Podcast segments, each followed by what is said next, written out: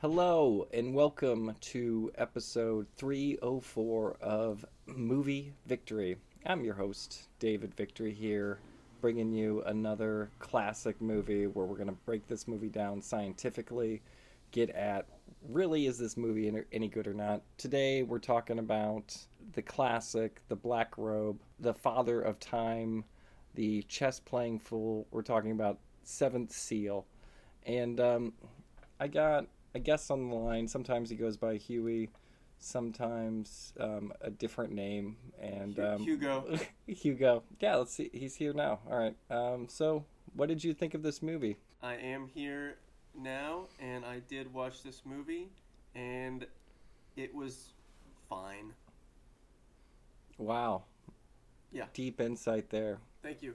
So, so you are there, and you have seen the movie Correct. that um, you like agreed on seeing and talking about on on this show now. Okay. So Yes. You've done, you've done that. All right. Well, do you want to tell us where you're calling from, or are you just gonna pretend I didn't ask? Nope. Go into this whole. All right. Uh, I told I'm still um, at my Airbnb in Canada, so yeah, I just don't really believe that there's Airbnbs in Canada. I mean, I mean I say Airbnb loosely. It's it's um, sort of house sitting, without them knowing. I think that's just called breaking in, squatting. squatting. Yeah, I think I I, mean, the term if- squatting. Yeah. but it's a lovely space, and I'm really glad that I can, um, you know, use their computer uh, for this this call. you know as not to get into a tangent here but like you know as we've talked about talked about before that i'm a runner and i do as a as i'm running i find myself a lot of times just thinking about places that i could squat for you know for free. And there's there's a ton out there. There's abandoned So many. buildings. There's places many. underneath bridges. I mean sometimes i do see people like camping randomly in the woods and i'm always just like that's bold. You know you just to put up a Yeah. tent there and um, you know people can see you I mean, did you But- know that if a a building has been abandoned, even if it's owned by a landlord or whatever, if it has been evacuated for more than like, I think it's like six months in some places, uh, it is perfectly legal to squat there. If no one has rented from the place for X amount of months, it is, it's free free rein. well i mean that's why i think yeah squatting is prevalent i see we have some abandoned buildings over here like really kind of close to my house and um, i was just like walking by them the other day and um, i see the the the big blankets up on the windows and i'm just like oh my gosh somebody's living there you know Mhm. and it lo- and it just looked like you know just kind of an abandoned building from the front i never would have thought you know that we Yeah. yeah I think that's great. I, mean, I don't- uh, I don't blame 'em. It probably doesn't. It probably doesn't have electricity, but you'd be surprised how many places still have running water. Hmm. Uh, I think squatting is great. Let's face it. There's eight billion people in the world, and there's a lot of empty real estate. I always just think about like I'm running by these huge communities of retired people that I know they're spending so much money on these like luxury places, and then across Mhm. the street there's squatters, and then we also have some of these complexes that um, are the kind of places that people have to go um, because they have bad credit and they can't rent anything Sure. out, so they're like bad motels that people live in. Um, Mhm. su- surprisingly, some of them have garages though, which I always thought I think is, str- is strange. Huh. I'm like, it's like I don't, you don't get a garage like at a good apartment complex most of the time, but Someone may have converted the garage. You never know. Yeah. yeah. Uh, it's it's strange. You know, when you talk about that that classist distinction just right across the street. Uh, It's- it's weird. it's crazy. It's, almost it's almost as if society is broken. yeah, I mean, I wouldn't go that far, but um, Well. I mean, this is what society. Is. Anyway, so about. this movie no, just kidding. It's, society is definitely broken. All right, yeah. So this is this is another black and white movie. Yes, uh, one of my favorites. Uh, as you know, as we've talked about many times before, my favorite color is gray. And Not a so color. I love black and white. Not a color. Gray is not a color. Mm, mm, it's a spectrum. Gray is a it's a spectrum between black and white. Gray is a color. Um, my Well- other favorite color, which I don't think has come up, sepia. Okay, well, at least it's a color. Um, yeah, so Seventh Seal, it's a classic film. Um, I'm gonna put classic in quotes. Sorry, I go mean, ahead. d- is how, is it ironically a classic? I, I mean, I don't understand the quotes. No, I'm putting in quotes because pe- other people call it a class. I'm quoting everyone. Oh, you're calls it a quoting everyone who calls. it. Okay, I feel like I, I Yeah. do understand that more now. Um, all right, because Yeah. I was just like, it is it is a classic film. Um, Oh no, this it's a is- classic for sure. So I I have this book that my dad gave me when I was much younger. That was like film reviews from some reviewer. You know, he gave it to me for Uh-huh. Christmas, and this was in that book. And I remember seeing the picture, and there was like a point where I was just like writing in the book and crossing out these movies when I saw them. And I feel like that's kind of why I sought this film out. I think I got it at the library and Hmm. you know watched it. What was the um? What was the image? Can, what was the? I'm pretty sure if I remember right, it's um, it's Mr. Death himself, Father of Time. I did not know until recent, very recently, that Father Time is a Greek mythology character. He's like he's one of the oldest Cronus, gods. right? Cronus. Yeah, I know. I was like, I was like, did you know that? Did everybody else know that? I just I don't know if I knew that when I first saw this movie, but I think I picked that up. But at some point in my mid twenties, I would, you know, went down many like Wikipedia holes about Greek mythology and you know picked that up along the way. Stephen Fry has like these great books where he retells all the stories. He's got a great voice. Yeah, he does the audiobooks. I mean, he he edited the actual books, but he does the audiobook too. It's real. I really recommend it. His version of the stories is concise, is interesting. He does like commentaries on things that is fascinating. But yeah, so he in his book he talks about this, and he also talks about there's the character who does trick um, death. And i actually wanted to go back and like read that story but i didn't because i, I just had other things to do. But there is this classic um, greek story of this character who does trick um, father time and is able to survive longer. And i was like trying to think i don't know if that's the first but it's like, that's got to be one of the earliest versions of this story of like somebody trying to postpone death by playing some kind of game. Yeah, I, I don't remember exactly either. I mean, I know Sisyphus tries to trick death, and that's his punishment is for trying to cheat death. But there's a lot of tricksters throughout mythology. but like this concept of somebody you know basically in the story we got death and a knight and it's a swedish film so you got to read subtitles which you know a lot of people struggle with i don't know if it's just people that can't read or just don't want to watch the film as they're watching it i don't know exactly the exact problem with subtitles I think most people, regardless of the language, are used to watching movies in English. I think people just don't expect it. You know what I found uh, that is funny is I know people that always watch things on Netflix in English with subtitles, but if they're asked to watch a foreign movie with subtitles, they feel like personally affronted by it and somehow, which I think is weird because it's like you're already reading it. uh Or maybe it's they? just a Do they- backup Do they, just like that they're yeah, it's just a backup. It's like, eh, you know, there's a chance. See, for, for me, if there's words on, on the screen, I can't not read it. Like, my brain just automatically reads the words. This is a complete tangent, Uh, but but I'm like, yeah. this is like a big problem for me with volume and like whenever I'm watching anything because it's like you have something where you can't understand the character, and that's why I end up having to use subtitles.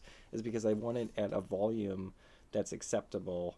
But still be able to understand the people, and that's why I'll have to turn on Uh-huh. subtitles. I don't want them on. I want to just experience the film. I mean, unless it's Yes, I want to look. I want to be soak in the right images. right i don't yeah, want to look at the subtitles but sometimes you have to because it's in Swedish. or you can't like understand them at the right volume and then you're Right. forced to do you want to do you want to talk about the plot I, I will say I did not remember much. I saw this in my early 20s and revisiting it now, like a decade later, I did not remember that it took place during the plague. I pretty much only remembered the chess, like the iconic chess thing, and them talking philosophically during it.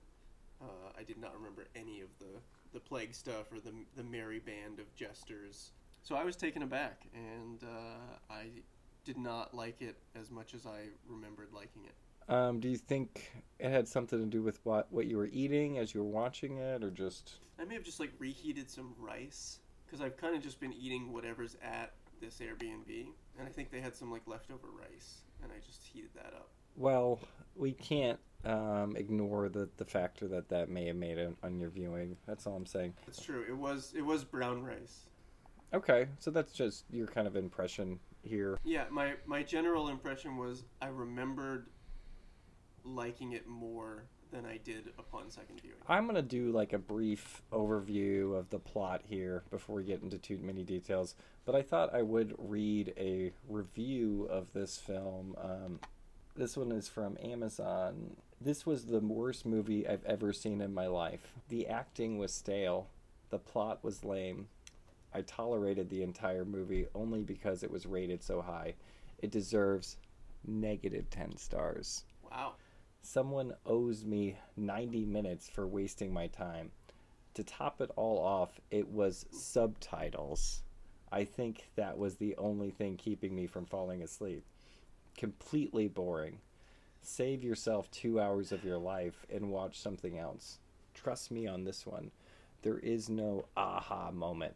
Nothing amazing or light. Wow. really brutal. it sounds like you got that that's the whole point that there is nothing with death it just happens and there's no enlightenment There's no aha moment. wow so it sounds like you actually got the point of the movie then but just didn't understand it that that was the point yeah Right. What what is this user's name? thomas m and he calls his review turn and run fast lol Because for him, a movie is something you have to get away from and not not just turn off. You have to leave the he's got no impulse control i mean it's it also says that he would have turned it off Yeah. had there not been for subtitles you know and he just couldn't stop reading them, which I can relate to. I guess. So anyway, so I, I we all have a laugh when we read some reviews of movies that are kind of basically this is it's a I guess what you could call a Swedish classic, even though you know you could argue that Bergman's done some better movies, and I feel like you've definitely Yeah. would recommend some of his better ones, regardless of it's definitely like an art house art house classic. It's still always amazing to me that like people in college in the 60s these are the movies they went to see all the time. And that just tragically doesn't really happen anymore. Yeah, um, that's definitely a good point. But um, beat by beat for this film, even though it does have that like art house stigma, and you're like, oh, how much is this going to be this boring film of these people like just on the beach the whole time, the character of death and our knight, because that's what the opening is: death, knight. Also, a horse in the ocean, which is such a beautiful shot. For I guess for Thomas, I'm sorry if you couldn't appreciate that that shot. It's it's it's Yeah. gorgeous shot after shot throughout this entire film, and um, you know, I, it's one of those films though. I'm like, it could have been made any time. Like, but anyway, so our our knight on the beach sees death, and death's like, yeah, I'm here for you, and he's like, you know what? Let's play chess first, and then we cut to a juggler and his wife, and they're very happy. The fool, the classic archetype of the Right, fool. and he kind of has visions, and that's like a thing in the movie that comes back, and he like sees things. He saw like a queen or something, and he tells his wife, and they have a small child, and they're all very happy. And honestly, I love seeing them on screen because they like visually just seem like they have so much life and joy, like in every moment, you know. Yeah, they are the the existentially redeeming thing about the movie, whereas everyone else, especially the knight and his uh, squire, are just doubting God's existence. Well, the knight is continually hopeful, but he seems very concerned that there might be an absence of God, whereas the squire seems convinced, right? But the fool and his maiden are are like the glimmer of hope, because. Uh, because yeah, they despite all odds, they remain, you know, happy with each other just in the just in the act of like surviving Living in the now. life yeah. together. hmm And yeah, the, the the fool's visions or the juggler uh, are that classic like because he is the fool, he can sort of perceive things that we can't. You know, which is why he's able to see death playing chess and all this kind of stuff. And my favorite thing is that his wife just finds it charming. Uh, and it's just like she can't see him, but she's like, "Oh, you," Yeah. the whole time. She's like, "Uh huh, sure there is." Yeah. and he's like just very clearly seeing this like supernatural event happening and she's like oh honey But he I but love he's you. but he's you like know? fine with it too. He's just like, eh, she doesn't believe. Well, Yeah, he knows. Yeah, he knows. He's and he thinks that's charming too. There's like a they have a really great rapport Yeah. that is very it's very endearing. That's my view. So I, I did really like them in the movie. I was trying to think who the painter was. The painter was very cynical, and I was like, did he ever come back in the story? The story. I remember him like at the beginning. No, he doesn't really come back. They have that one main major conversation. So that was me. I was just like thinking about that because I was like, we had these scenes with the painter, and then he's just gone from the movie pretty early mm-hmm. on. Well, because they're passing through town. Yeah, they are just passing through town. It's it's strange how we start. We open with the death and everything, but then we're just kind of traveling through town. We're going all together. At first, I was like, wait, is this movie non-linear? Are they showing what he did before he died? But no, it's like death just keeps coming to visit him as it's being delayed by the chess match, and like his life continues with this impending doom. Right. Right, and then the only other things that happen are he has some abstract conversations to God or Jesus, and um, the fool, the the fool's actor friend, whoever he is, he um, sleeps with the Smith's wife, and then the Smith is like mad at him, Uh, and um, then the Smith is going to kill him. And then, in probably one of my favorite scenes of the film, where the Smith just kind of changes his mind about it, and then the actor die pretends to die because he's a good actor, but he's too good of an actor because Death decided that he did die, and he's gonna Yeah. take him. which is also it's one of the silliest scenes because death literally as if it's like a looney tunes cartoon all of a sudden death pulls out a Right. saw and starts sawing the tree down that he's like he, he so i must i always assume that anyone who's listening to this has already seen the movie but just in case you haven't this guy fakes his own death because he's an actor he has a fake prop knife uh, and then climbs up in a tree so that like a bear won't get him while he's Smart. sleeping Smart move. and then yeah very smart because black bears Uh, can't. clever Oh, guy. I no, mean, not that- black well, bears can climb. One of them can't climb. The normal Yeah. bear can't climb. I'm pretty sure. The normal bear so I don't know what bears are in Sweden though. So- I have no idea. yeah, he's worried about a normal Swedish Right. bear, and uh, but it is during the Crusades, so maybe bears are more of a thing back then. Anyway, he climbs this tree to go to sleep, which in my mind is not a smart thing to do. I feel like I would fall out of a tree, but Death shows up, pulls out a saw, and just starts cutting down the tree. Which I feel like he doesn't have to do. I feel like he can just wave his hand and the guy will be dead. And yet he just goes to work cutting this tree down. Also, I, I, I typically don't like to criticize small, silly things in a movie, but he's not that high up in the tree. If the tree fell, he would not die. He's like five feet in the air. No, but it's just it's just kind of the, and I, and I would agree that like, this is probably a scene that did we need it? I don't know, but it was just like it just seemed to be playing for laughs. Like I don't know if it was supposed to mean anything besides just be funny. Like I, Yeah, no, I think it's like a dry Swedish humor. which I'm thing. fine with, but it's just kind of like in this very serious film most of the time. Oh, I shouldn't. You know, the fool has some very funny lines and um, does some funny, Mhm. aer- you know, aerobics, not aerobics, um, whatever you want to call it, uh, tumbling. He does some funny tumbles. Yeah, Sure. there you go. Yeah. Uh-huh. So I mean, I guess there is that. But um in the end after like after that um, after he dies, then it's kind of weird because it's like they're it's just it's very a travel movie. And I guess the other things that happen during this film that we haven't really talked about, like plot wise anyway, is that there's be- everyone's dying from the plague, and there's just this uh, brutal killing of small of young women that's just going on twice that we see. Right. There's Um, and Mhm. also a subplot I forgot about was like the woman being burned as a witch or being in cahoots with Right. the devil, right? Which is the same thing as being a witch in back in the day. And uh, yeah, I, I completely forgot about that subplot. And what's funny is they an, an unintentionally funny moment, if you noticed, was the knight meets the the witch, and you know she's all chained up and she's gonna get burned and they say don't get near her she might she started the plague and then he gets very close to her, so he's like breathing next to her and talking.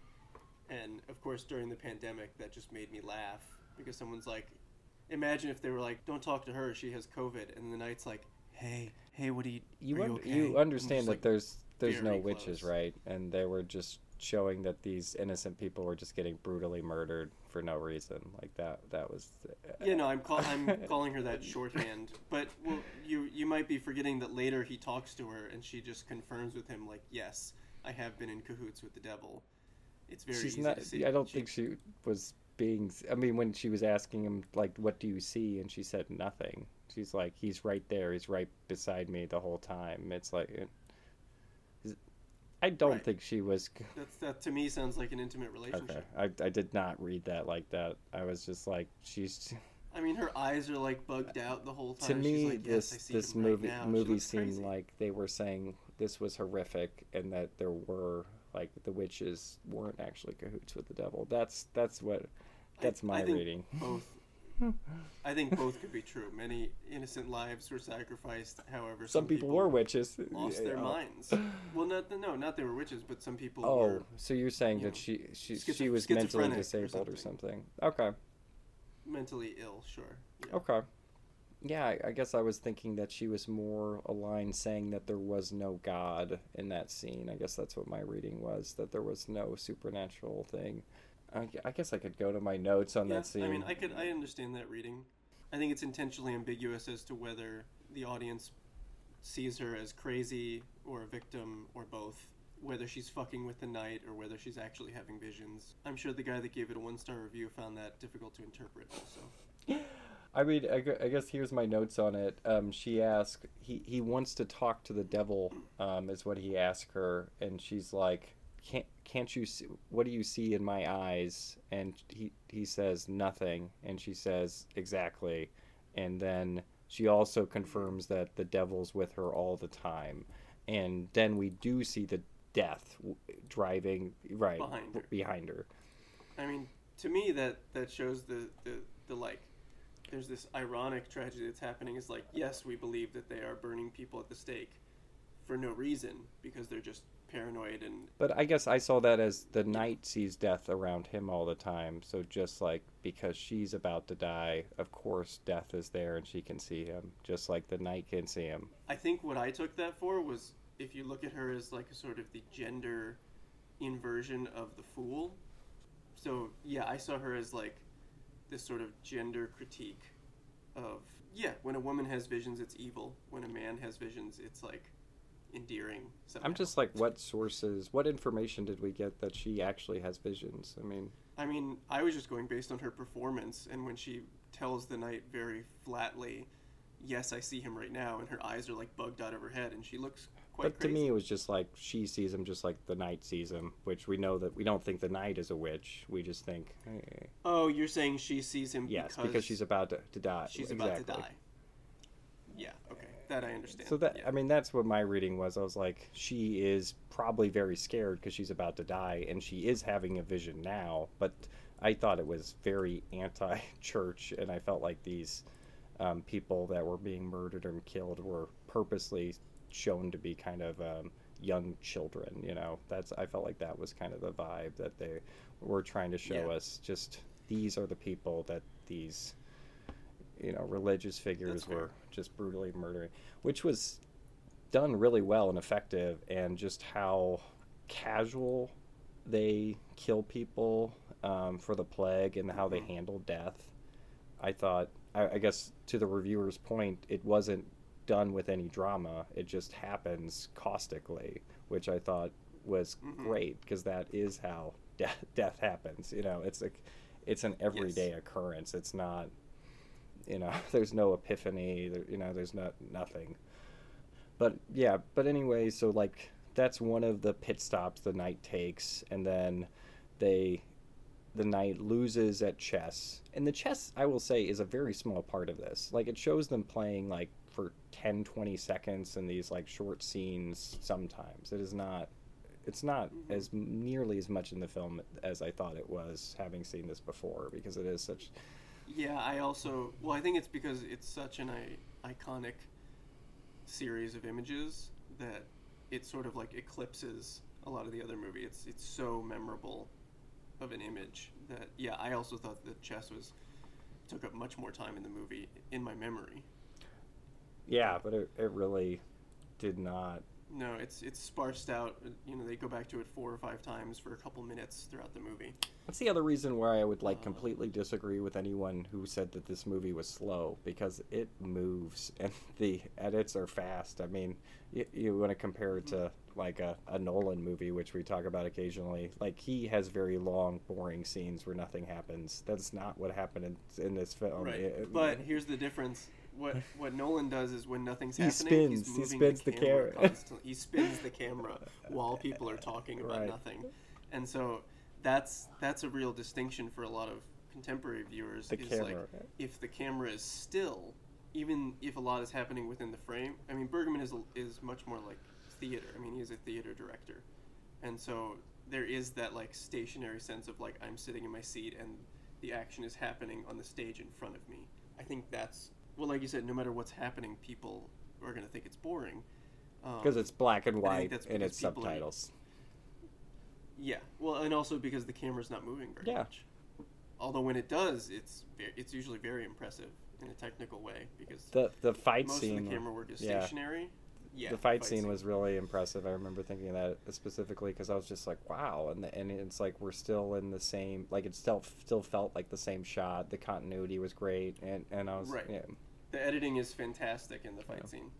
But then, but yeah, let me just finish saying like what happens, just so if you haven't seen it, you get like at least the plot, what happens, and so death is like the chess is over. I'm now gonna kill you and everyone else that you're like your family and your loved ones too, which I felt like was kind of a strange mm-hmm. ad, and then we get Yeah, it se- it seems unfair, but then I remembered, oh right, the plague.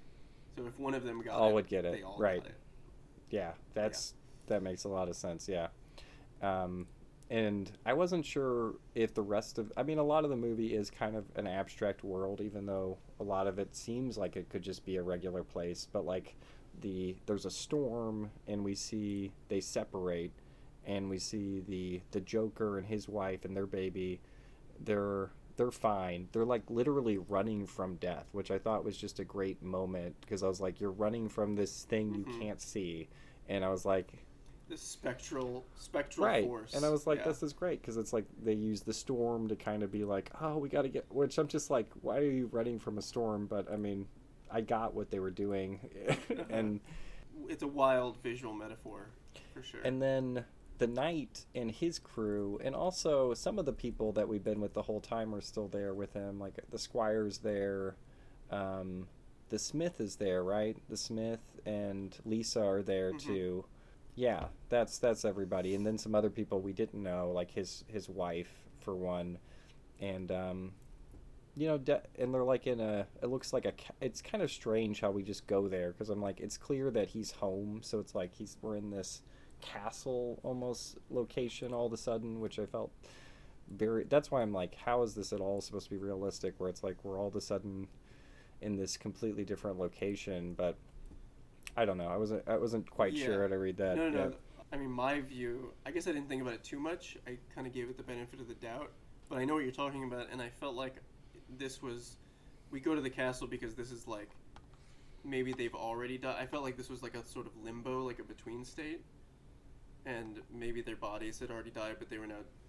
They, you know, a lot of myths talk about how there's this process of like the soul like accepting death, and you don't realize you're dead yet, and you sort of have to go through this usually kind of nightmarish scenario. Although this not very nightmarish. Half of them like seemed to be happy and accept what's what was going on.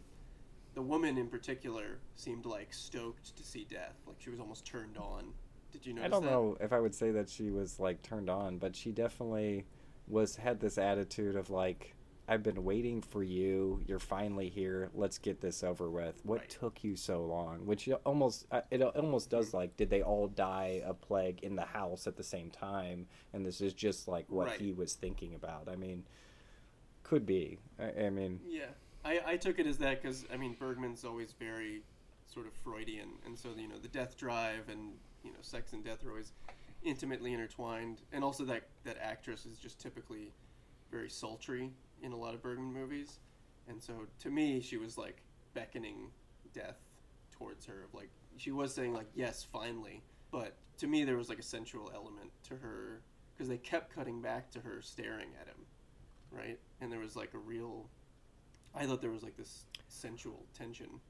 No, and I think that that that I mean that's basically the plot. But yeah, I think that the I, if we want to talk about like the the metaphorical language in it, I would say there was a strong sense of like we needed to see sex and creation like a lot in this film on the other side of death, and so.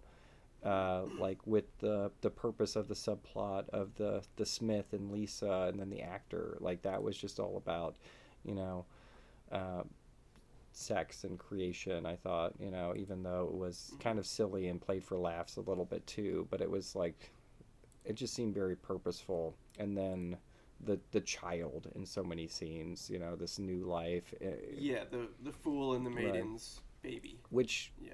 did you catch how it was a different baby like in the first scene in the first scene it's like such a young baby and then all of a sudden it looks like it's a child of like two to three like uh, so uh, yeah like Really?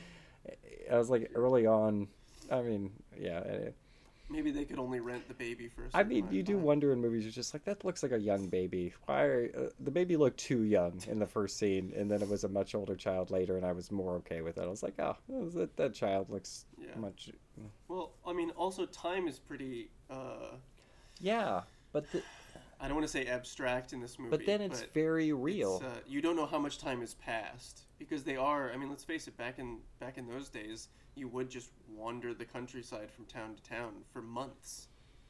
You know, um, especially as like traveling performers. there was there was part of me when when I saw the baby get older, I was like, his time passed a lot. But then the the guy that was chasing down his wife was like introduced, and then he was there like the next day, which made it seem like all closer together in time. But but who knows? You're right. There were some scenes where you're just like, I don't know how much time has passed between these two moments. Uh, um, Right. I think I just chalked it up to sort of the wandering nomad culture of the the the traveling performers and also just knights back in the day. 'Cause- Uh, Anyway. sorry, I was just like, but yeah, I mean, knights used to just Okay. wander. Knights would just wander the countryside looking for a crusade. I mean, guess. you are Yeah. you are an expert on knights and their whereabouts, right? yes, I Is did that what you do? Yeah. study. Uh, I know a lot about mythology, and as we know, uh, knights did not exist; they were just myths. Now, were they actually virtuous? Do you know? Depends on the knight. Did did they have an oath that they had to like swear to protect maidens and stuff? Oh, sure. Yeah, a lot of them are sworn in. But I mean, if we get into like Arthurian legends and stuff, there are bad knights. There's like uh, the Red Knight, you know, red for m- murder. Red Knight is a bad boy. So, you know, I don't know. Uh, what was your question? Okay, well, let's let's move it on. Let's talk. Let's talk about um, our general reflections of this film here, and we can just go back and forth through these questions. Um, so, first one here: uh, Did your eyes feel good as you watched it? Yeah, yeah. My eyes felt pretty good. Um, I wasn't too sleepy, but I also wasn't like super awake.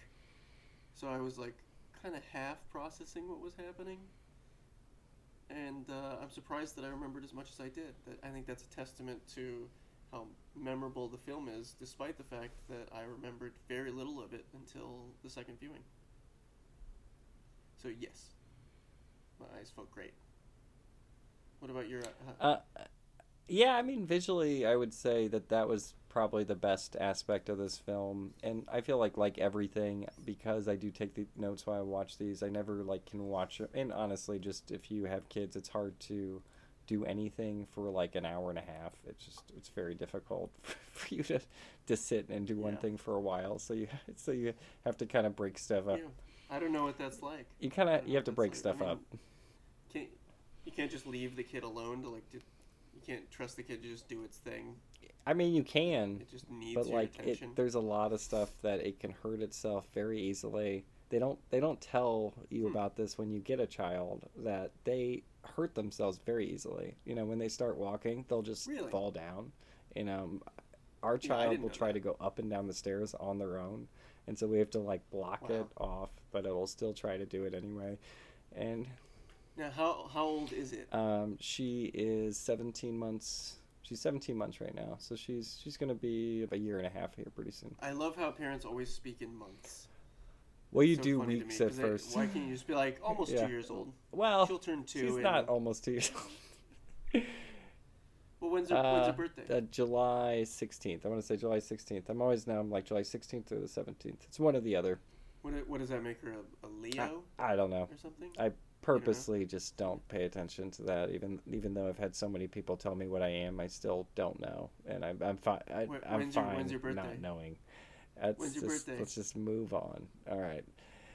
Are you? You're, that's such a Capricorn thing to do. See, I'm just like I guess I hate the like the personality test and all of that stuff is just bogus and Oh yeah. um well, they're all. This has come up briefly, but they're all. It's all pataphysics. It's all fake. It's made up Right. science. And it works because you, of course, are a complicated person and you can see your personality Yeah. in almost any list of characteristics. You can see how you would Right. fit. Something I noticed when I lived in California is that I became pretty well versed in astrology, not out of belief, but out of habit, because so many people would ask or would divulge, and it seemed it always seemed to me that it was like a self fulfilling prophecy situation where like if you if you know that you're a Cancer and you know all the personality traits, you go yes that's me, and you start to behave in that way especially if you're the type that like actually goes so far as to read your horoscope every week or whatever.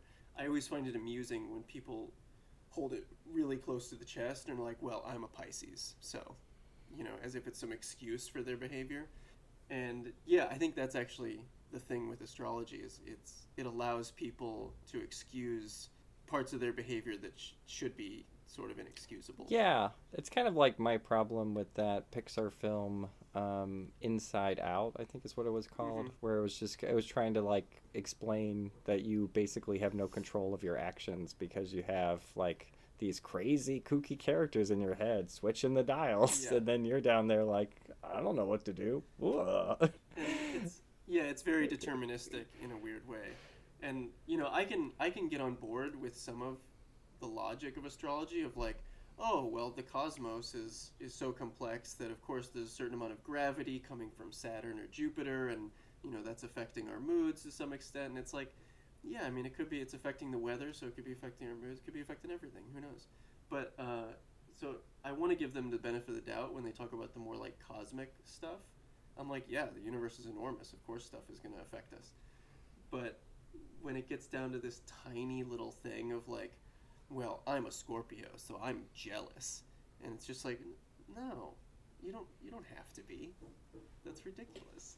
But yeah, I don't know. I always find astrology very amusing because when I lived in California, it became like a kind of currency. It was like a new language you had to speak. Like I got so good at it, I was able to guess what signs people were, and they'd be like, "Oh my god, how'd you do that?" And I just, it was, it's a, it, I find it very funny. This is not related to No, no, it's it's fine. And honestly, like I for a lot of things, I, like as I get older, I try to just kind of like whatever, just kind of let people have their moments. And I'm like, I'm not, but like when people try to talk to me about astrology, like I just completely shut because I just do not care. But I'm also actively against you putting ideas in my head that I could possibly fixate on. And I'm like so against that idea. Like mm-hmm. I don't want your prediction Well, it's all a pro- because it's a, it's But- a lot of projection. too. things that you think about can have effect over you. And so that's what I'm like. I'm like, you know, Mhm. I don't think there's any power in astrology, but I think that if you say something about me, there's a chance I could think about it,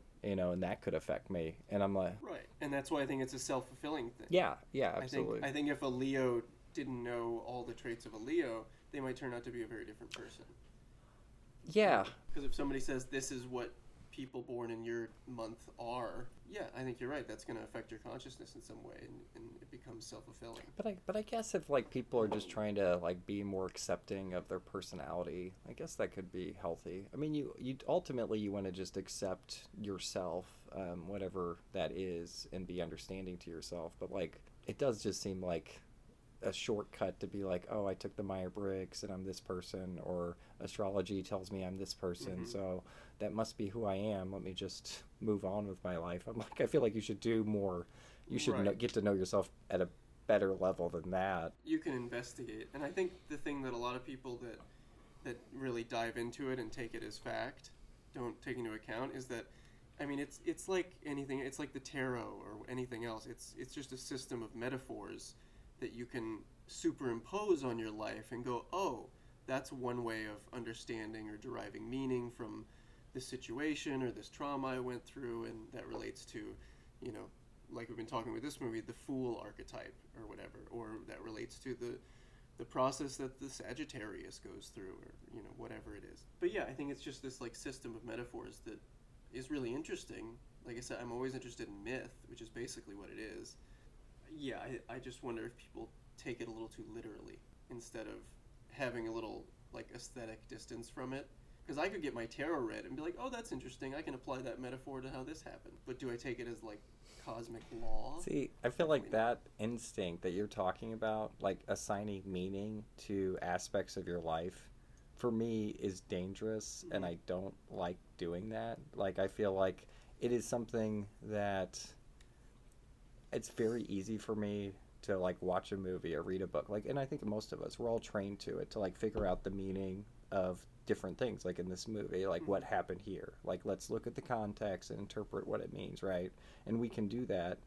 Um, but when we try to apply those same skills to things in our lives, they don't work.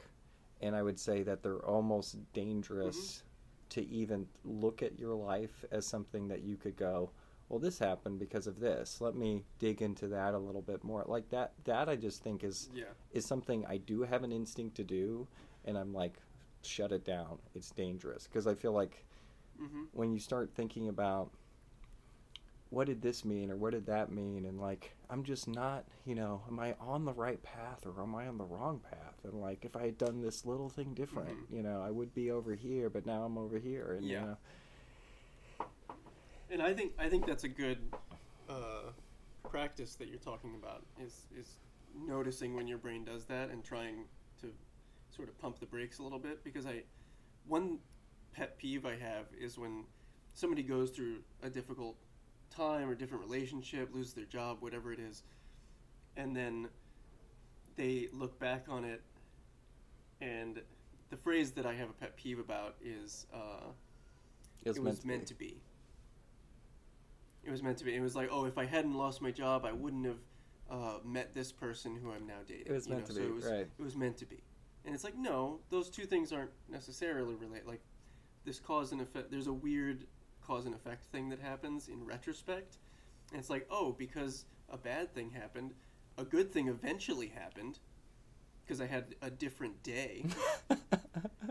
well it's like it, it's almost and like so they must be related. it almost like you takes know? everything out of else out of account it's like well Exactly. do you realize you would have rolled the dice in whatever else you were doing but i would say it is dangerous when you look at your own life like i can think about like moments that were so huge that ended up Mhm. you know i'm married to the person i am or you know Mhm. even like when we decided to have a child and how they weren't these significant things or choices at the time and so now i can look back and be like oh well if we had done this one thing differently this Yeah. whole my But that's whole always a trap. but that That's a real thought to do the to do the coulda shoulda woulda. right Such a bad line of thought, you know. But that but that's the whole problem with looking at your life in that way because it's not a series of choices that you can actually take. Like I always do this. I'm like, have you ever I guess cuz I would used to be really mad when I would get like a speeding ticket and I'd be like, man, if I just why can't I just do one thing differently that I wouldn't have gotten the speeding ticket? If I had turned left and the cop hadn't have been there, yeah. Right, exactly. But then, because I used to really get mad at myself for stuff like that, and then I would, ju- and I, I had to like really remind myself. It's like when I made that choice, it wasn't between getting a speeding ticket or not. It was between going a little faster down this road, something I didn't even Yeah. think about when I was doing. Trying to get trying to get home a little quicker. Right, and I'm like, what I need to do is go slower all the time, and not like just be like, oh, I should have just magically figured out to go slower at this one time, you know. Uh-huh. But like because well, you were following an impulse too. but you but when you talk to people I feel like we're all kind of guilty of doing that, and I feel like I Mhm. still can feel myself like judging myself on those those retro, you know, like now knowing what I know now, how dumb could I have been, and and that's always the wrong Uh-huh. because it's like Yeah. it's like yeah, you have the information now. You didn't make that choice, you know, you made a different Right. choice, and You learned from it. right, And I think driving is actually a fine metaphor for that. And you know, I said pump the brakes a couple minutes ago, but when I always find that if I am speeding, and then for instance I just come up on someone who's going slow, or even is just going the speed limit, uh, instead of, you know, I'm not a road rage kind of person, but I will have that moment of like, oh, I want to go faster, and this person is going 30 miles per hour, and then I I've gotten into a habit of turning it into a meditation, where I'll be like, all right, this is an opportunity for patience. I can practice presence right now. You know, inhale. I might turn the music down, and just sort of like be okay with going five miles under the speed limit. You know, behind this old person or whatever. So I don't know if you've ever tried that, but I find because I speed naturally, I'm very comfortable just going 50 miles per hour. That's like that works for my whatever it is about you know the world passing by in my periphery that quickly. My brain is just very comfortable with that. Yeah. Anyway, opportunities for presence, I think, are important, and for me, getting behind a slow car is a great a great one. when I realized that by driving my car too fast, I was actually killing my engine on my car, that's when I started driving slower. Um, I did like a lot of basic research. It's actually very similar to health. I'm like, you eat healthy food, you live longer, you drive your car slower, it lasts a Oh, I lot like that. longer. Yeah, I mean that's how your car basically dies early is because you're Mhm. going too fast and making too big a changes between slow and fast, slow and fast. So Mhm. so I'm like, for me, I always try to think when I go slow, I'm like, I'm saving my car, I'm saving money and time later when I'm driving Yeah, slow. it's always funny when people talk about highway miles. Like, well, I, I try to take the highway not only to get there quicker because it's better for your car, and it's like, well, no, highway miles are better for your car if you're going a hundred miles Right, instead of all these fits and starts. You know. right, but and yeah. and that's if you're going at a pretty slow, consistent speed on like, I mean, we're talking like more like 60 miles an hour. I mean, it depends on what your RPMs. Not, Right, not that right. we need to get into this conversation, but yeah, No. but but basically, driving slow and and living your life in the moment saves you time later. And so yeah, Yes. if you have road rage and it's a problem for you, um, I I would definitely encourage you to just take a moment, breathe, Take a breath. take a breath. Yeah, it it does help. But yeah, anyway, so I guess we we're still talking about these topics. Um, I guess the sound. Uh, what did you think? What What about your ears? How did they feel? My ears felt okay. I don't understand Swedish. The music, a little old timey, a little archaic, a little silly, even. But in general, just fine. My ears felt fine. Okay. I fe- I felt like that just took a lot of thought. Yeah, I guess I'm just going to be quick with my ears here. The sound editing, the sound mixing was really good. I don't know if it's just the remastered version that I watched that sounds a lot better than the original or not, but it sounded great. Like, no real sound issues. Mm-hmm. I will agree that the music seemed a little over dramatic at times. You know, it almost was fine, and I really enjoyed it most of the time. But then there was a few moments where it was like dramatic, and they did have the big like dun dun, you know, and it was just kind of like, yeah. and it just it did kind of thud, you know. It was just kind of like eh, maybe just could have backed off. Unnecessary. Yeah, and the music in general was pretty sparse, and I feel like that's why I even was like, yeah, I could have done without that, but doesn't, you know, it was fine.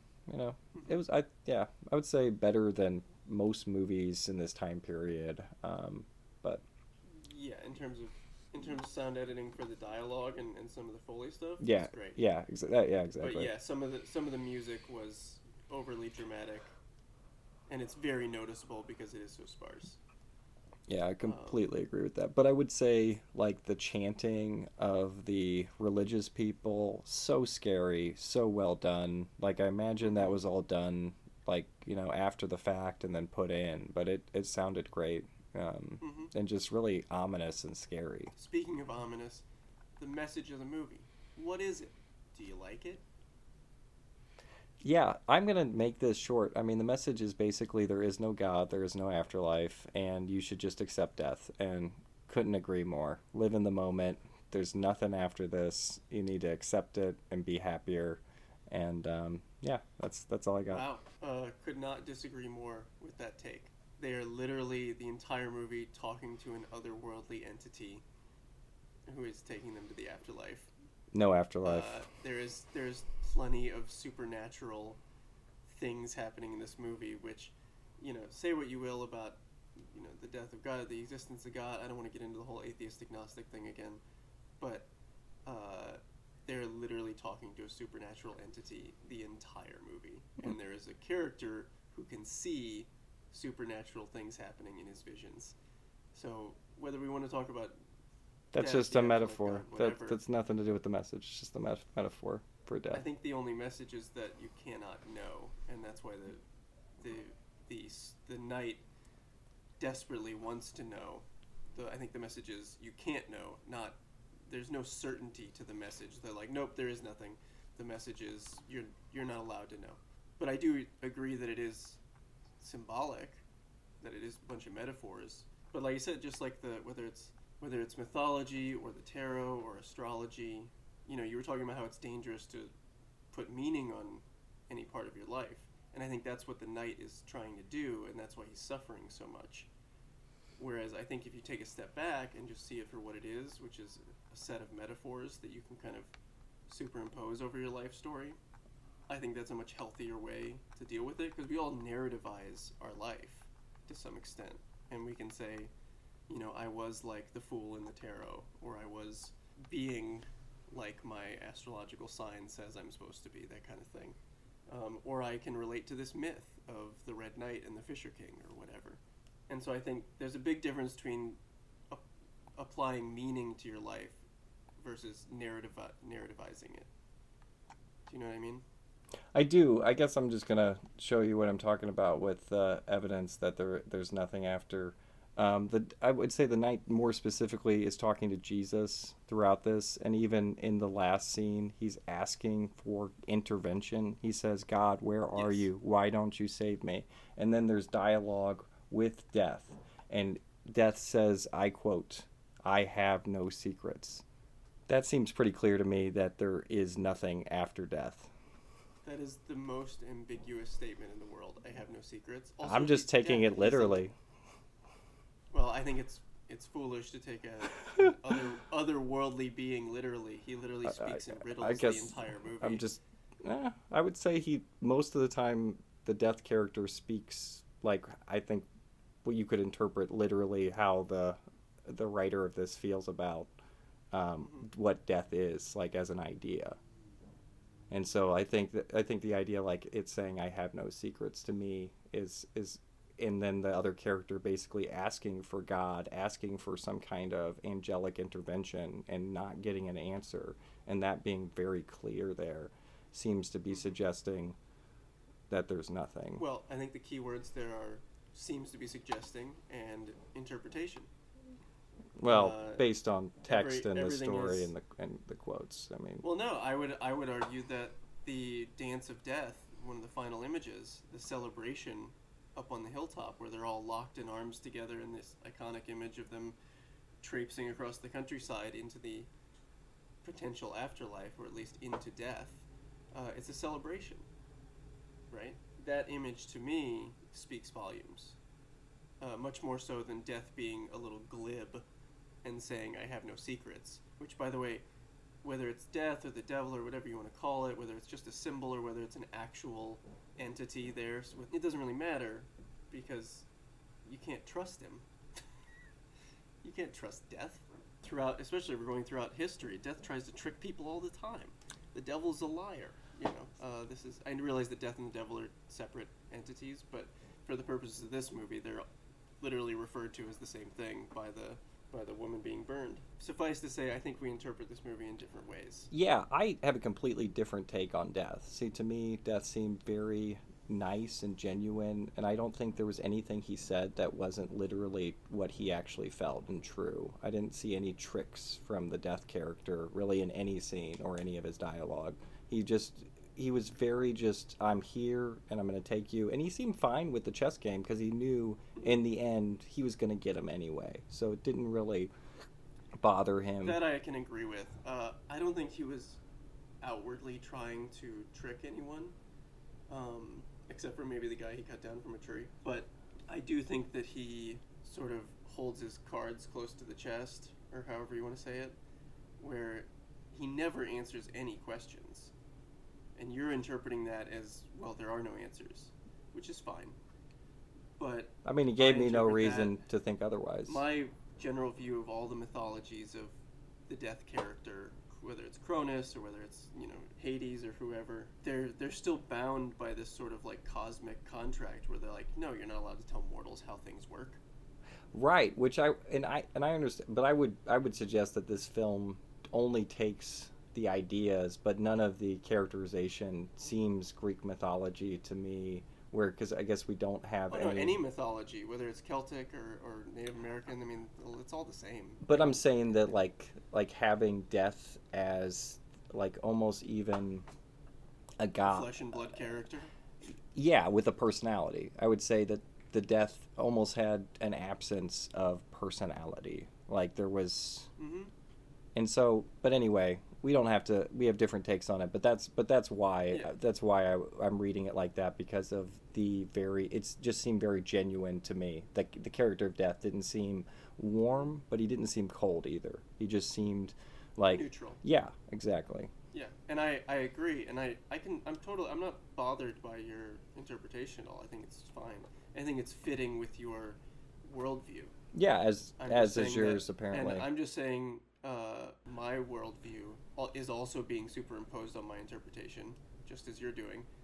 Uh, and I think my only real rebuttal is you're not taking into the fact that the fool having him visions is a, is able to see this supernatural entity, and that uh, and that that to me says quite a lot. I, I see that. I, I, t- I definitely take that point. And I, I my I guess if I would talk about those those visuals to me would still I would still probably see them as more symbolic as almost of a funeral or a passing on and not mm-hmm. necessarily have to but yeah it's different takes on that. But I can see why you're like oh maybe he really is because I guess I'm I'm seeing almost the entire film as in an abstract and no, almost nothing literally Wait, happening. So nothing's literally happening, but the death character is With speaking the- literally.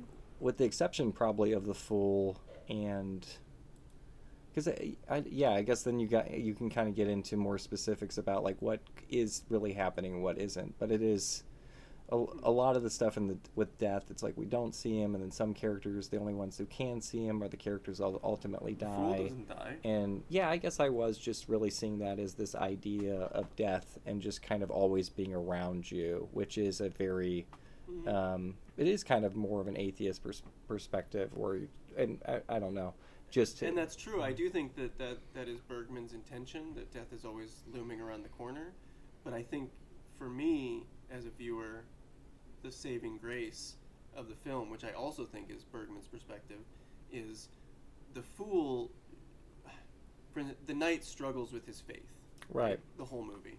Whereas the fool, uh, naively, you might say, believes.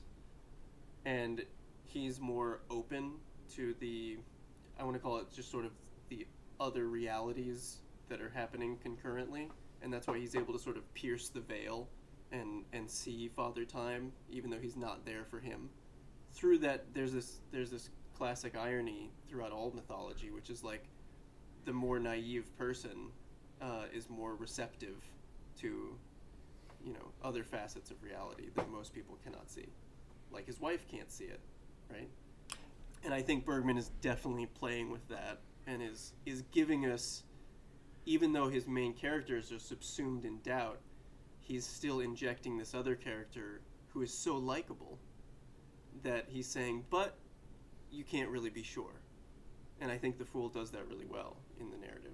I think the fool presents this like little, gl- not a glimmer of hope, but a don't be too certain, don't be too sure, because this, you know, you might relate more to the knight, but let's not forget that the fool is this really endearing character, which we both agreed is like our, the best part of the movie. Well, yeah, I would agree that the fool is there to show you that he does know something that the other characters don't know, and I would argue that's how to live your life. Um, the fool is living his life purposefully where the knight really isn't, Mhm. and so I guess that's where I take what he's seeing it, like as a vision. I'm like, that's not really what it's talking about. It's talking about how he's focused on what he can, what's really right in front of him, his wife, his child. You know, he's focused on the here and now, and he's not burdening his life thinking about oh what is this vision? What does it mean? Let, let me just obsess over it. Like he's not even thinking about that at all. He, he's Mhm. he's living life right you know? No, I agree, and I I think maybe the more supernatural thing I'm suggesting um, is that when you actually achieve that state of like presence, you just sort of incidentally become more aware of certain facets of reality that were always there, but you were too burdened by your thinking of the past and the future to be able to perceive them. Does that make sense?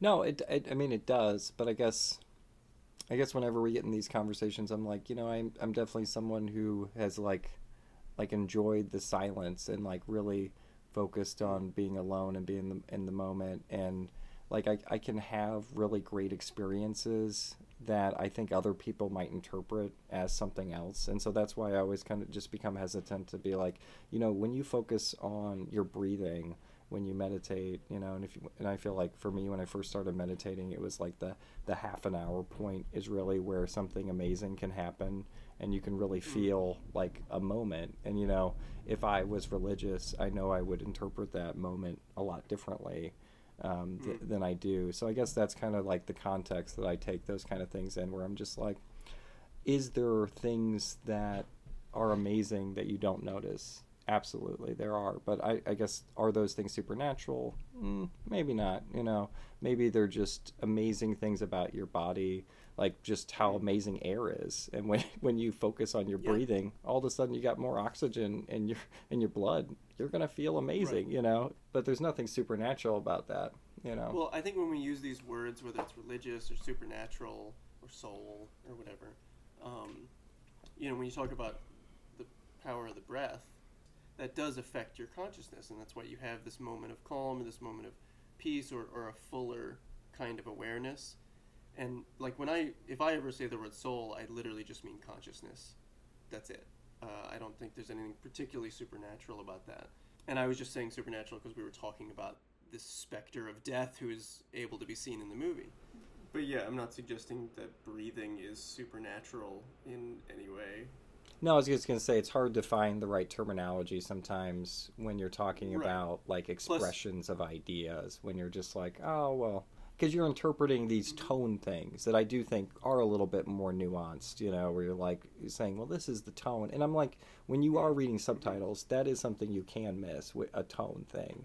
And I would say that I would probably need to watch a commentary to really think Uh huh. um, or learn Swedish, one or the other, to really feel like I could Sure. understand the, Um, the tone and I of do some think of the stuff. when it comes to word I think this is another like we have different worldviews, um, which is why it's fun to talk. But I think that you know clearly, if I say the word supernatural, your perspective that you're like a little irked by that of like, well, there is no supernatural. So if we could find like a happy middle ground word, that that would be nice. But I don't know what that word is yet. You know, um, I would like to to to wrap this little tangent up, I'd like to actually keep this up for subsequent viewings. Like we should just this whole season, season three or whatever, should be should be like not supernatural movies, but sort of like afterlife oriented movies. Like, um, have you ever seen uh, like Wings of Desire? Or no, I've never seen Wings of Desire. it's fantastic. Um, and like, have you ever seen Holy Motors? That's a contemporary movie. No. Hilarious, a lot of fun. Um, although that that's a weird one. That one's super ambiguous in terms of what's actually happening. Uh, I don't know if I'd call it an afterlife movie, but you are dealing with like some sort of. Both movies have this like sort of angel or angelic like character, but in the in Holy Motors it's cool because it's like it's sort of the classic it's not what we think of as like oh the angel is this holy thing that comes and saves you. It's like no angels actually have like wrath and they the angels do terrible things sometimes.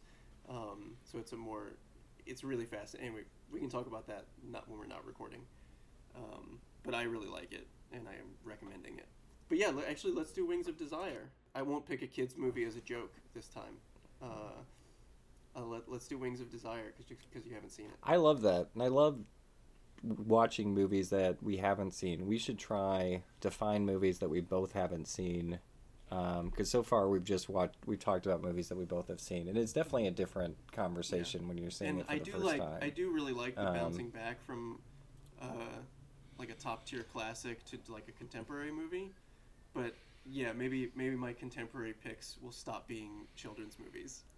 Although I love Sonic. Yeah, that's fine. And have you seen All Dogs Go to Heaven too? Two? No, but as a child, All Dogs Go to Heaven was one of my favorites. I like remember I remember having like nightmares about All Dogs Go to Heaven too when I was younger. Like it just like the concept of hell was so scary to me as a child. So so like It's terrifying. uh that yeah. Yeah, it's cuz it's like I was somebody who who my parents told me and everybody told me it's like, you know, you if you die cuz it was it was always like death is right around the corner. And I started thinking Hmm. about dying very young because um, what was being told to me was like at any moment you could die. And hmm i don't know if you're going to heaven or hell. Do you know? Can you Wow. know? You know? And so it was it was that kind of scary. So i was a kid that was Well, like you know Your parents were saying the what- what- prayer every night you know? Right. Your What- your parents were Yeah. what kind of religious? What kind of Christian? well the non-denominational christians which is kind of difficult Okay. because non-denominational is not well no non-denominational is a non-traditional term like it's not a group of people so every different every non-denominational church is different so hmm. like i don't know what your exposure to non-denominational is but it doesn't mean that it goes but we, i would say that we were conservative christians and i would say that that was kind of the circles that my family ran into um, I, I, I don't he- remember hear, hearing people speak like outwardly towards homosexuals. They weren't that weren't quite that bad, but everybody did agree that it was like wrong and sinful. Um, to give you an idea, like so, it. it. was Yeah. it was pr- it was pretty, and like you know, speaking in tongues and the Holy Ghost, and you know, I was taught at a very young child that all of this supernatural stuff is real and it's right around you all the time, you know, and so so yeah, it wouldn't be uncommon. I'm going to sleep and I'm like looking around the room and I'm like, oh, th- is that a demon there? Or like really to feel like my choices were being influenced by demons and angels because that was just something we all talked about all the time. It's Well, just this very is some- real. This actually relates to the thing you were just talking about, which is they're sort of seeding your imagination, right? Uh, which is something that you've become very sort of reluctant towards, whether it's astrology or whatever. So that I can understand. I I was raised. Oh, yeah. right. That makes sense. No, ab- no, I oh, ab- abs- that's exactly why I'm talking about it. I was like, this Right. is why, like, like I'm so apprehensive to even like accept any kind of anything that's like non-literal or reality. Right, because they're Um, projecting their religious fears onto their kids, and the kid, and the kids like totally spooked. At, you know, when that's really just unnecessary, and not and honestly it's- not very practical in terms of mental health and like moving through society in a healthy way. Uh, Oh, it's so really not- dangerous, not- and it's just it's so dangerous. And it's really just because most people don't take it literally, and so when you have a kid like me who's gonna believe his parents and be like, well, if all these adults are telling me this is true, then it must be, and Yeah, that's what I feel like you grow up and you realize you're like, well, most people just don't really think about it that much. They're just kind of like right. moving on. Yeah. Yeah, or or a lot of, you know, it seemed like you were raised in a much more. Um, uh, your house took religion much more seriously. My dad's side of the family was very sort of Christian in name only, not not in deed. You know, it was like a badge they wore. Uh, you know, celebrate Christmas and maybe Easter. Go to church sometimes, but yeah, my my dad's side of the family is very Catholic with all the traditional trappings and bigotry and that kind of stuff. But like, it's very casual. It's not. It's sort of if you talk about the bigotry, it's downplayed, but it comes out in these like little microaggressions and stuff. Uh, and then my mom is just agnostic. She's just like, I don't know. No, I'm not going to go to church. You know, and so I had this like weird dichotomy growing up of like, well, wait, how come mom doesn't have to go to church when I'm like being forced to? And then also seeing sort of the hypocrisy of like, wait, you you make me listen to all these things about Jesus, but then you do X, Y, or Z. You know, there was a lot of that of like me as a very young child noticing the hypocrisy of like not practicing what you preach essentially right? So yeah i grew up with a very different I, f- I feel like that's just the thing. It's like when you meet somebody like that you're just like oh you don't get it. That's just something we say. That's just part of my personality. That has nothing to do with who i am you know? And i think that is that is what I, I feel like with my family i feel like most of the people in my family aren't real believers. They're just kind of well this is the easier choice it's easier just to kind of say I believe and move on with my life. And it would have been easier for me too. And that's why I think there's a lot of people that are stuck in religion right now um, because they don't see another way out, you know? Mm-hmm. You know, something that I would, when I was like college age, something that I would bring up to people that sometimes would sort of wake them up a little bit was like, well, you were you were raised in America and you were raised Christian. If you had just been born in a different country, you would be Buddhist or Muslim, you know and I think a lot of people up to a certain age don't really consider that. They just think this is, you know, I don't want to call, I don't want to go so far as to call it indoctrination because I think there's like an intent there, and I think most of this, you know, generic religion where people don't really take it seriously is just like, like I said, your parents sort of projecting it on you. It's like, well, this is what you do need to do to be accepted in the community, and it's just this very matter of fact thing, without any real connection to the words of the scripture or anything like that. So yeah, it's it's a weird it's a weird social bond thing, right? Yeah, I mean I guess I wish I'd probably have less extreme views on religion if I grew up in a household where it was more just kind of like, well, this is what we do, but it doesn't go beyond that. Like, it probably, you know, I'd probably be more you know, ambivalent. You know, I'd have mixed feelings about religion probably still, you know, mm-hmm. but I wouldn't be as like this is this is dangerous, which is because for me it was, and I'm definitely not the most extreme yeah, case. No, I think it is. Yeah, I think you're right. It is dangerous when taken to an extreme. But even in moderation, I would say, but it can be. But anyway, yeah. Yeah, and I. Like, I think just. Go ahead. No, I guess the only thing I'm gonna say, like introducing any kind of philosophy that you don't really know to a young child it's just wrong you know? Yeah. Well i mean this is just, just like it's it's ignorance and it's it's this sort of empty thinking i'm doing the right thing by passing this on despite like you said not really being very informed about it. Right. And yeah you're right that can be very dangerous uh, especially if the child takes it way too seriously right? And the parent doesn't.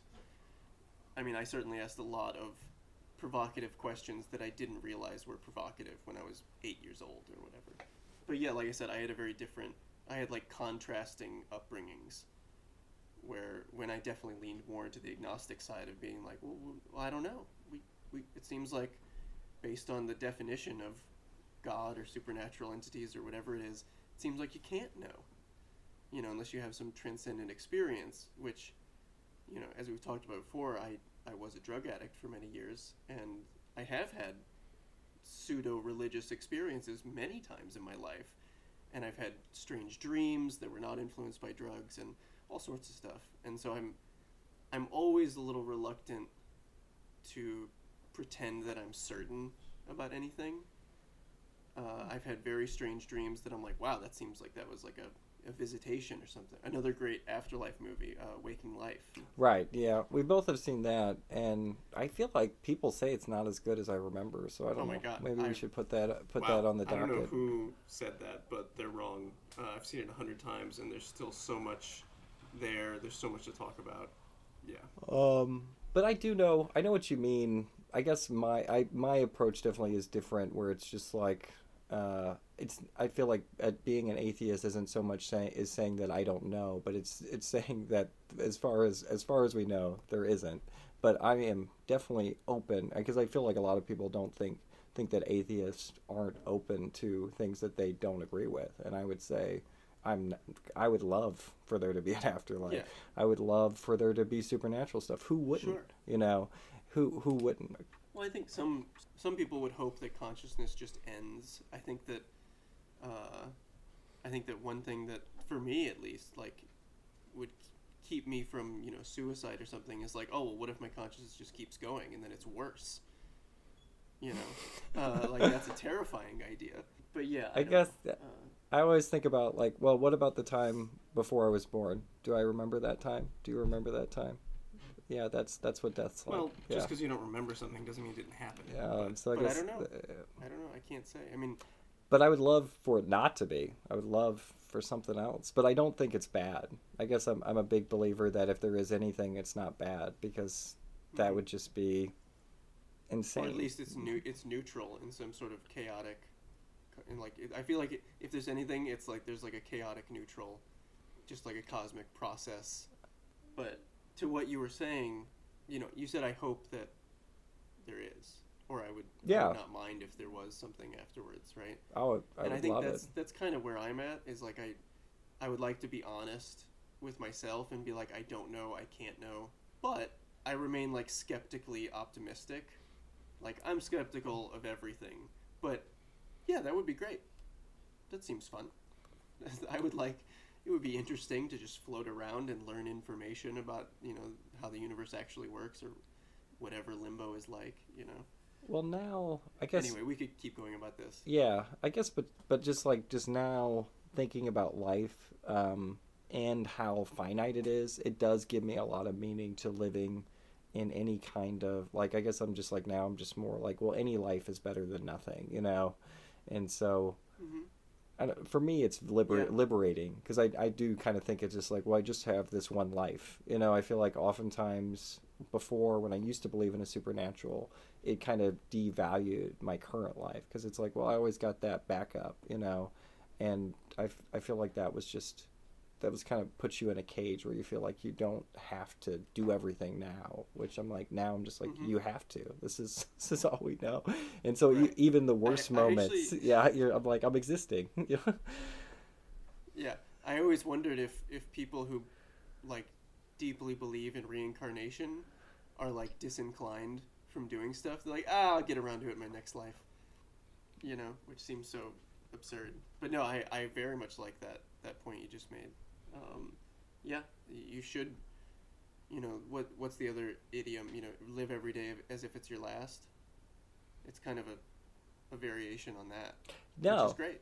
No, and I and I guess I'm just I'm and I'm not like somebody who's gonna say, oh, you need to uh, do some kind of great feats to live each each moment, but you should live your life with doing the things that you care about. And I feel like that you know that's one of the reasons why we're doing this podcast is something you know talked about a long time, and I'm like, oh, you know, I wanna I wanna do this, and um, I think when you are constantly like just not um, not doing the things that you care about you know it kind of uh, it's just de-nurturing like you know it just makes you feel like less of that Mm. person who you are that you're existing with meaning and um, even if hmm but anyway this movie so, so so i feel like we've definitely gone over you want to just you want to give your final thoughts and your review should we just skip ahead You you give your review first. Okay.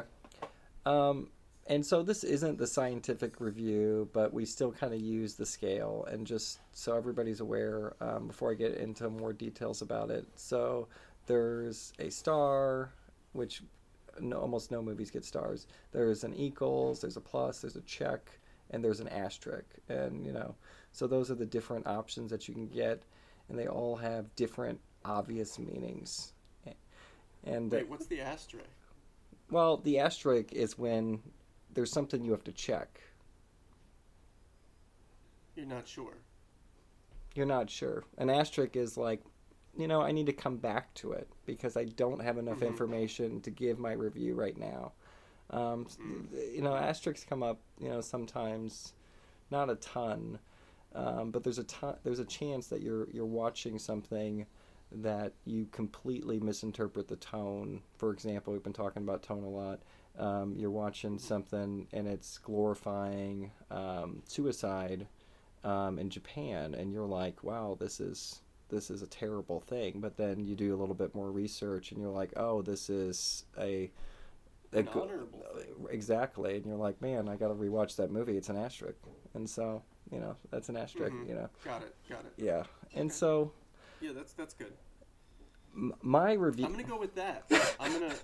you, you, you- you're just gonna, gonna you're gonna cut I'm into give- your review. Okay, go ahead. No, no, yeah. I'm gonna real quick.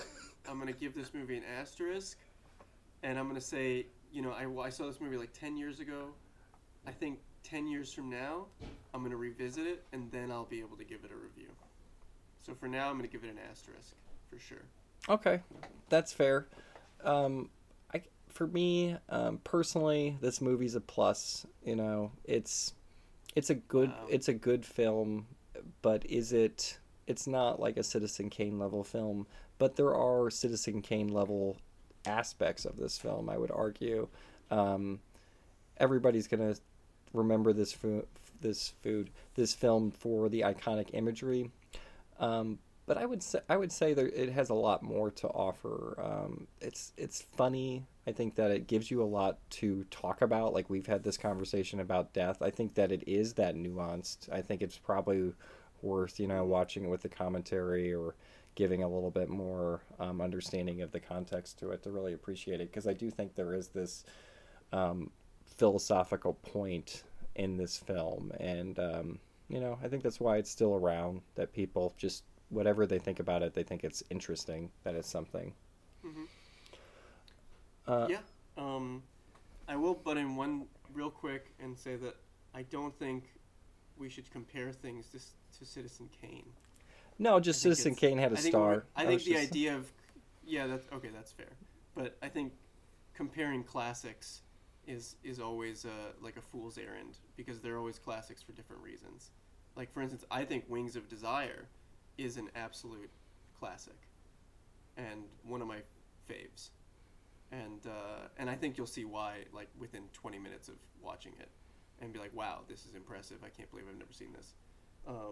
Because I do think it is on the level of Kane or Seventh Seal or you know pick a random classic. I think it's Hmm. it's in that tier. Uh, so I'm stoked that you've never seen it and we get to talk about it. Yeah, yeah, me too. Really making a mistake So giving just- me high expectations, though. You should have just told me that you know expect. Oh, it can't it Nothing. can't be hyped up enough. okay. It cannot be hyped up enough. Uh, beautiful black and white as well. Oh. definitely appreciate. Oh, awesome! I do love um, good black and white because it's it does seem like it's hard to do now. I would even argue that Mank was not nearly as good black and white as this was. I thought this Seven Seal looked great. Yeah. Well, that's because film has has such a depth that digital doesn't Well, it's different. usually doesn't. It's di- it looks different, different. but it's able to capture the same level. But anyway, that's a whole nother conversation. Yeah. yeah. Um, the final this, So this movie got a plus asterisk. plus asterisks, sure, but the scientific review, which is the only one that matters, is also a plus. So there's there's that, Huh. which it just happens to agree with my review this week. Doesn't always happen. Usually doesn't happen. Um, Right. Because it does have some Okay. scenes that are just you know they're in the thousands ratings and then a lot of there's a lot of just neutral scenes but then there's these few really impactful scenes that ended up giving it the plus that you know anyway hmm And then of course there's the unnecessary dramatic music, which I'm sure took it down a notch. yeah which could have been star level but that music um i do Mm, that's a mistake. Should i end with a, a bad re- another bad review do, you- sure. do you- Yeah. Let's let's. Yeah, let's get another Amazon review of, of Ingmar Bergman's The Seventh Seal. This this is IMDb, and this one's titled Ah. Z. Lots of Z's. It's just titled a bunch of Z's. I will keep He's this. sleepy. Yeah, because he fell asleep. I will keep this as short as possible. Boring. Do not waste your time watching this rubbish. Seriously, I cannot think of one good thing about this movie. I'm not going to waste time by going through the details of the movie, which were bad. Um, I would be here all day. I tell you why people rate this this trash though. I think they meant trash. I, I tell you why they rate this trash though. This movie is yet another case of emperor new clothing in quotes. It makes the movie Citizen Kane look entertaining or somewhat interesting in comparison. Wow. Okay. so so he, he likes Citizen Kane less. At least Citizen Kane used at the time innovating cinematography. Um, this has zilch going for it.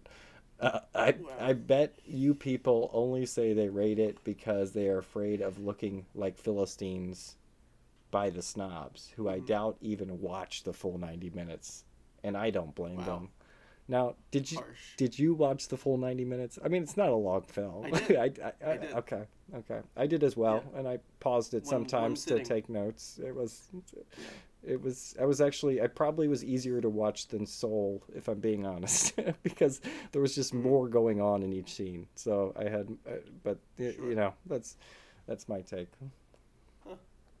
Well, that's fine. Uh, yeah, I, I definitely watched in, in one sitting with no issue whatsoever. So, it's a fine a fine piece of movie making. Yeah, Great- but it, but if you black and white cinematography. But if you, like these reviewers, are afraid of subtitles and black and white and shots of, um, you know, characters from the plague or thinking about death at all, stay. Steer clear. Just get rid of, run away. You're pro- Run away from your TV. you're probably so susceptible that if it's playing somewhere, you'll just watch it. So, Yeah, you know. hooked.